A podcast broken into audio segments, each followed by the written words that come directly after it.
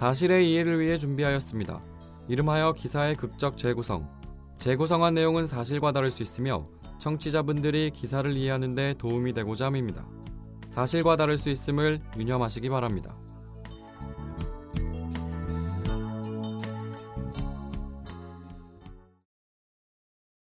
세상 걱정 없이 모두 잠든 밤, 아내도 두 딸들도 곤히 잠들어 있다. 자신들의 미래가 얼마나 비참하고 초라할지 상상도 못한 채 편하게 잠들어 있다. 넥타이 두 개를 풀어지지 않게 꽉 묶는다. 차라리 아무 걱정 없을 때, 아무 생각 없을 때 죽는 게 행복할 수 있을 것이다. 아내부터, 그리고 딸들도. 잠들어 있는 아내 목에 넥타이를 가져간다.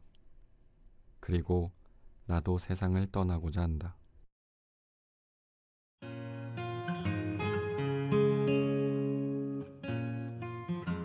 아침이면 두 종달새들이 방안을 들락날락 온 집안을 돌아다닌다. 덩달아 어미새도 바쁜 하루를 시작한다. 숙제는 챙겼냐? 곧 학원 차 올 거다. 오늘도 차 조심하라는 등 침대에 누워있는 나에게는 더할 나위 없이 행복한 소리였다. 남들 부러워하는 강남에 살고 있고 내 가족 살기에 널찍한 집이 있고 외제차도 끌고 다니는 나였으니까. 모두 다 내가 만든 것이다. 내 노력으로, 내 실력으로 대한민국 명문대학에 들어갔고 전공도 기업이 원하는 것을 배우는 경영이었다. 회사도 우리나라 대기업이 아닌 외국계 회사를 선택해서 들어갔다. 항상 남들보다 한 단계 위에서 선택했고 생활했다. 언제나 부러운 시선을 받아왔다. 외국계 회사에서는 상무까지 쭉쭉 치고 올라갔다. 노력은 했지만 별다른 어려움은 없었고 하는 만큼 생각한 대로 일이 풀렸다. 남들 아둥바둥 대출 끼고 집 살 때 벌어둔 돈으로 강남 서초구에 집도 샀다. 모두 다 내가 만든 것이고 당연하게 누릴 수 있는 것들이었다.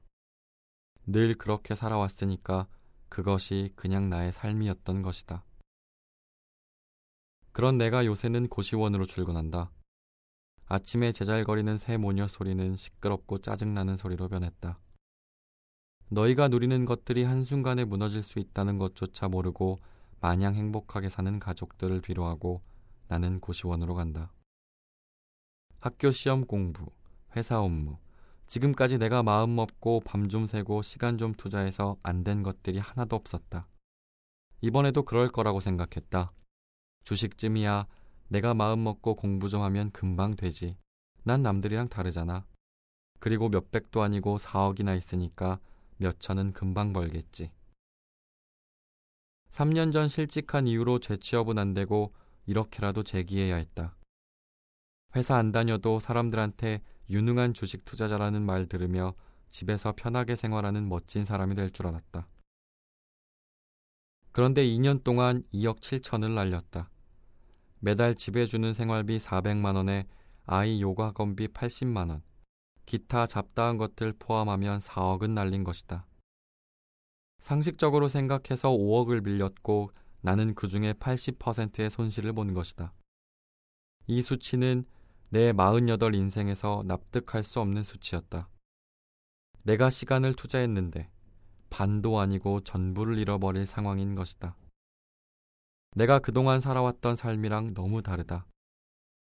돈을 잃은 게 중요한 게 아니라 내가 실패를 했다는 것이다.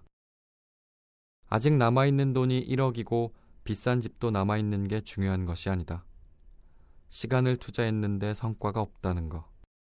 당연하게 누릴 성공과 그동안 누려왔던 생활이 아득히 멀어진다는 느낌. 나와 비슷한 사람들과 함께 타고 가던 비행기에서 나만 버려져 하늘에서 추락하는 기분이다.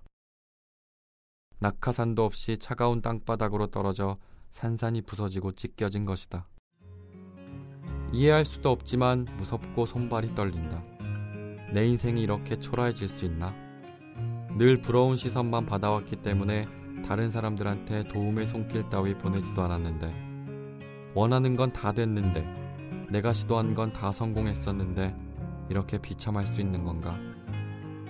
나는 실패한 것이다. 내 인생은 여기서 끝난 것이다.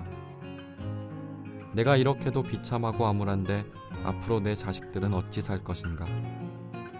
누가 그들에게 성공적인 삶을 줄 수 있단 말인가? 나도 없으면 애들의 미래도 없는 것이다. 그렇게 초라하고 비참한 미래를 사느니 차라리 모두 죽는 게 낫지 않을까?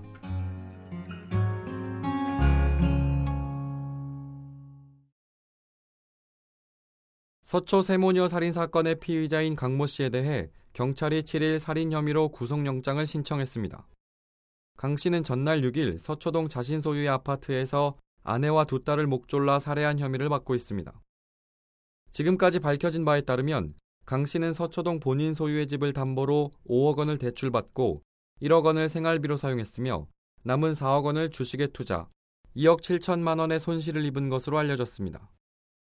강 씨 소유의 집이 매매가로 11억 원인 점을 고려하면 빚을 갚고도 6억가량이 남는데도 경제적 이유로 살인을 저질렀다는 강 씨 진술에 의문이 생기는 이유입니다.